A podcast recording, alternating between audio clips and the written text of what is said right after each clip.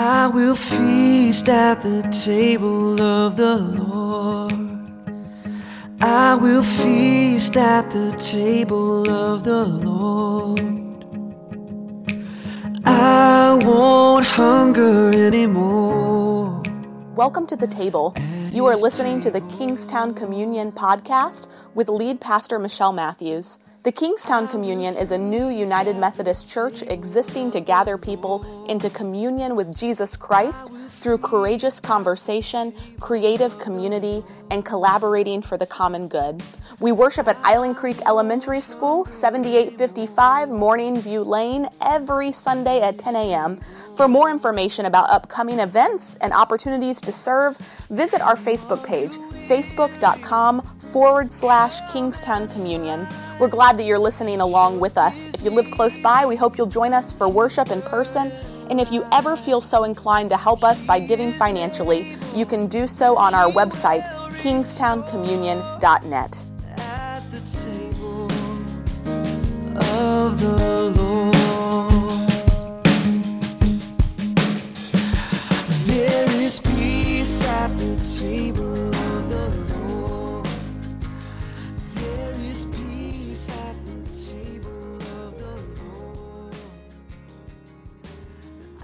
Welcome everyone on the Sunday after Christmas. I hope you're having a uh, Merry Christmas season, and thank you for tuning in. We're going to start off this service with a gathering song.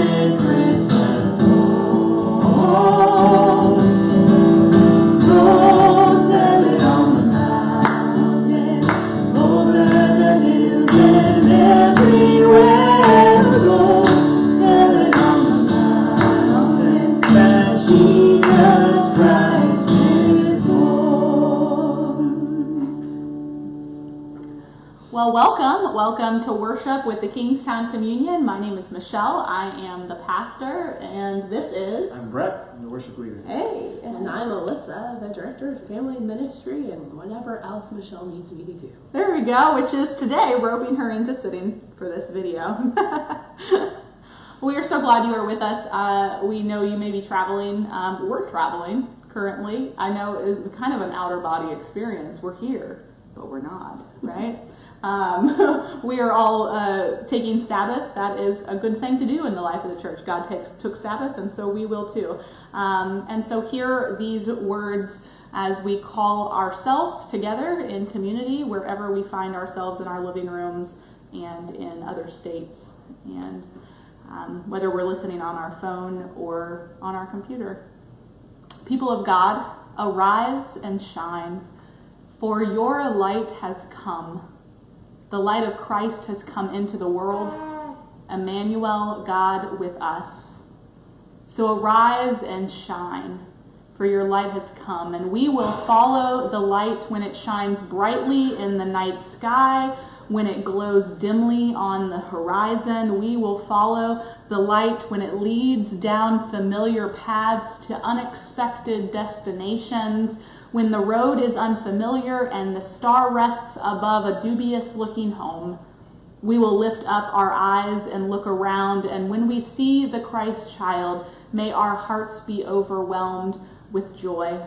When we are in the presence of Emmanuel, may our knees bend in worship. When our journey brings us finally to the heart of God, even, may our hands open in generous sharing, and may our mouths open in generous praise. Would you sing this next song with us that you know well?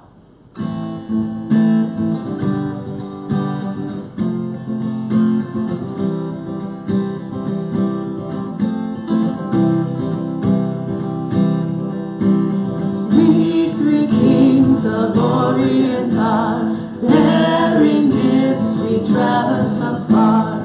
Field and fountain,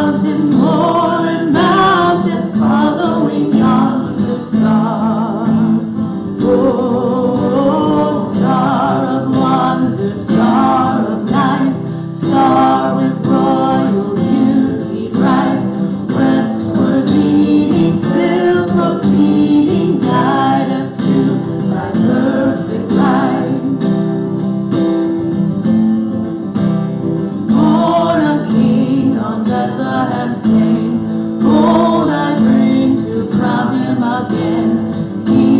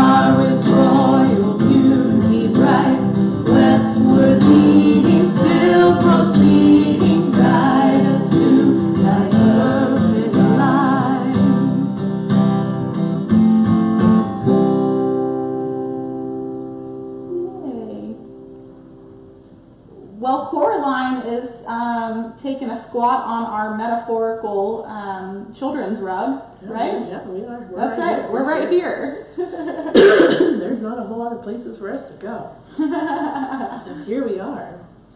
So, maps. We are in the season of travel, right? And whenever my family would go someplace, we would have one of these trusty road atlases. My dad would never leave house without the current year roadmap. Just wouldn't do it. Now I am a much different creature, and I use the lady in the phone. But the point is that no matter what, whether we're using Rand McNally, we're using Google Maps, right? We have a way to tell us how to get from point A to point B. Now here's what's really crazy is on the night that Jesus was born in Bethlehem, a star rose in the sky, and these wise men followed the star to get from where they were to where they were going. But the thing that's really cool, Michelle, about this hmm. isn't that they used they didn't use a map. It's that they knew that they needed to follow the star at all, right? Right. These men were wise not because they could navigate by a star, although that's a really cool gift to have and a dying art for sure. It's because they, they were steeped in the history and the tradition of the prophets, and they, they knew that they were supposed to be looking for something. They knew that they were waiting to see something. And when that something showed up, they didn't wait. They didn't wait for an invitation. They didn't wait for a map. They took off and they just started going. And what's even more amazing about that is that they knew who they were going to see. Hmm. They knew that they were trying to find, they were going to find Christ. They weren't exactly sure how they were going to find him, but they knew that they were going to find him. And because, and we know that because they brought gifts for him. Gifts for him that were unique. These were not, even in the first century, proper baby shower gifts gold, frankincense, and myrrh. They brought him gold because they knew he was a king. They brought him frankincense because they knew he was going to be a priest and the highest of all the priests. And they brought myrrh because they knew that even though this momentous birth was incredible, it was only momentous because of what Christ was going to do for us and die for us. And so we call these men wise, not because they didn't need a map, hmm. right? But because they knew what they were looking for and they knew who they were looking for and they didn't wait. So over the next several weeks, what we're going to be doing in Sunday school while your parents are here in worship is we're going to be looking at a map of who we are and who we are in relationship to God hmm. and how we can find our way from where we are right now to where we're going just by the light of a star and not by the light of books, self help books, and all the other things that exist out there. So that's what we're going to do. But before we do that, I think we need a prayer because I'm going to be, when you watch this, I'm in Texas and I'm going to need a couple of prayers to get me back from Texas because, you know, it is God's country. Dear God, sometimes it is so hard to know exactly where we're supposed to go or who we're supposed to follow or what we're supposed to follow. Help us over the course of these next several weeks in this sermon series to really dig into what it means to follow you and what it means for us to be in relationship with you while we're following you. Help us really understand that and dig into it and, and get into the meat of that conversation with each other. God, we ask this in the name of your Son, Jesus Christ. Amen. Amen. Amen. And today we're talking about love, and our um, our scripture comes from Matthew 22, verses 34 through 40. When the Pharisees heard that he had silenced the Sadducees, they came together, and one of them, an expert in the law, asked a question to test him. Teacher, which command in the law is the greatest? And he said to him, Love the Lord your God with all your heart, with all your soul, and with all your mind. This is the greatest and most important command. The second is like it love your neighbor as yourself. All the law and the prophets depend on these two commands. This is the word of, of God for us, the people of God. Thanks be to God. Uh, so I am super excited uh, for us to launch our new series this January. Uh, I hear you ask a whole lot of questions about life and about church and about meaning, and uh, a lot of the times, what you're pretty much asking is, who am I? Who am I in relationship to um, my neighbor and um, my spouse and people that I'm having a hard time getting along with these days, but also who am I in relationship to who God is? That is the question of Epiphany. Um, Epiphany begins next Sunday when we gather back together, the first Sunday of January.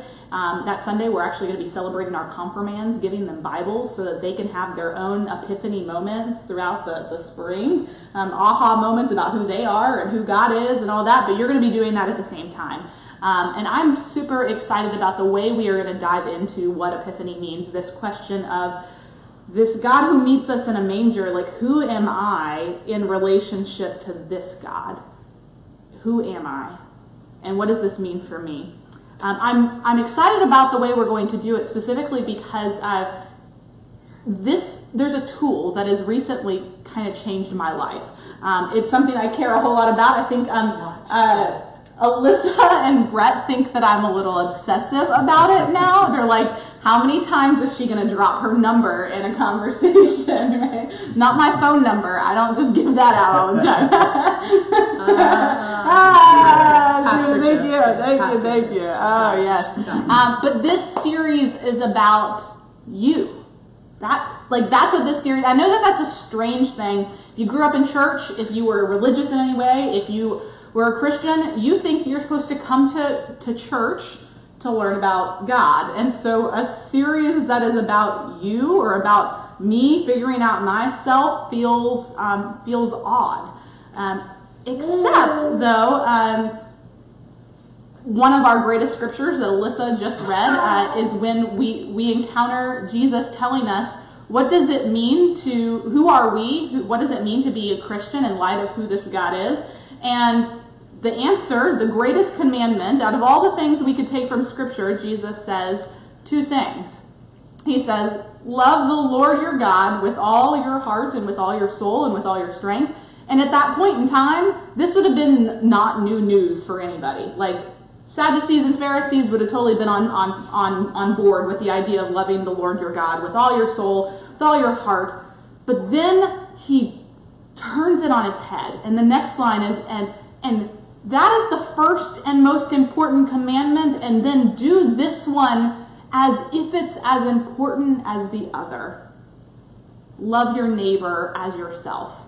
We get really hung up on that neighbor thing though. Like the neighbor thing, we're like, okay, oh, it's not supposed to be a better person. It's supposed to like my like people around me better. Um, but the part we miss in that most often is that word yourself. Um, that to love your neighbor, to be in relationship with your neighbor, is almost impossible. Is impossible unless you love yourself, unless you know yourself. And you can't love God with all your heart, soul, and mind unless you know God and, and who God has called you to be and who you are in light of that God. And so it's all so, so um, wrapped around each other. And so there's a tool that I that I've recently learned, which I think is perfect for the season of Epiphany, um, because this tool is unlike any other personality test you have ever found.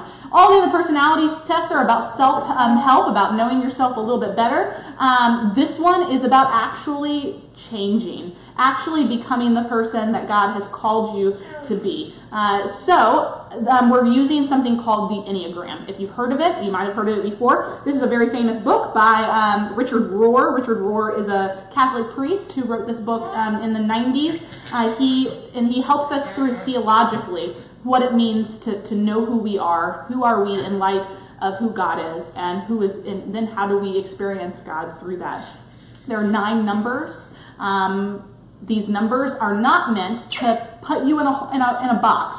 They're not meant to, to pigeonhole you. They're not meant to say that this is who you are and this is all you'll ever be. Instead, um, as the early mystics, as the, the early, earliest moments that the Enneagram ever began to be explored were actually around the time of, of, um, of, of the wise men. Um, you have people who are, who are connecting theology and astronomy and philosophy and psychology all together. These are these are worldly people, global people, and also really intelligent people who sit around fires looking to this star to guide them to Jesus. And while they're sitting around a fire at a campsite waiting to find Jesus, they're also diving into who am I in the midst of this cosmos, under all the, this blanket of stars, who am I?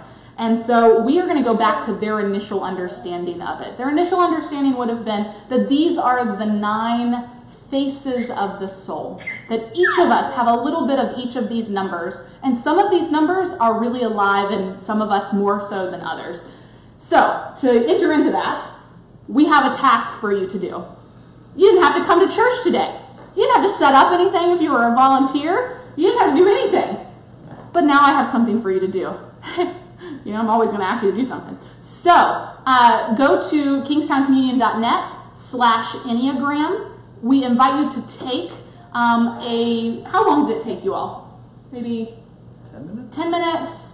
Um, Bret has already done some really great work to make it easier on y'all than it was on us. Um, and so there, there's an easy form uh, to take through a, uh, what, what is that through?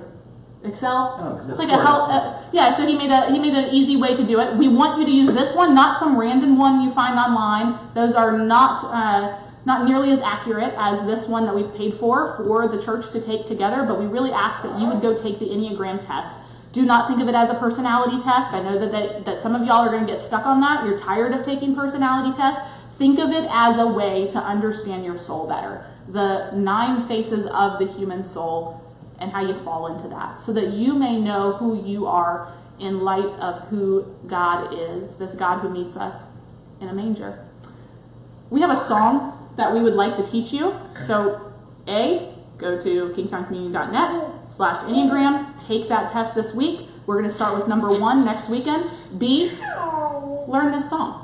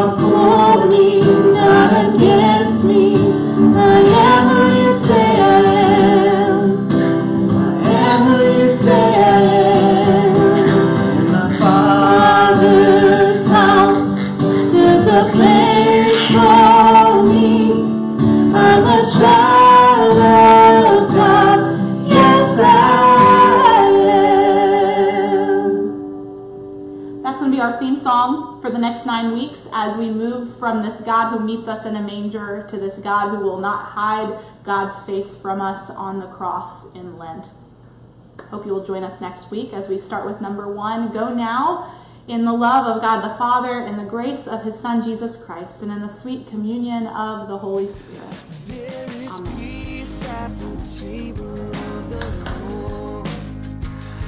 Amen at the table of the Lord.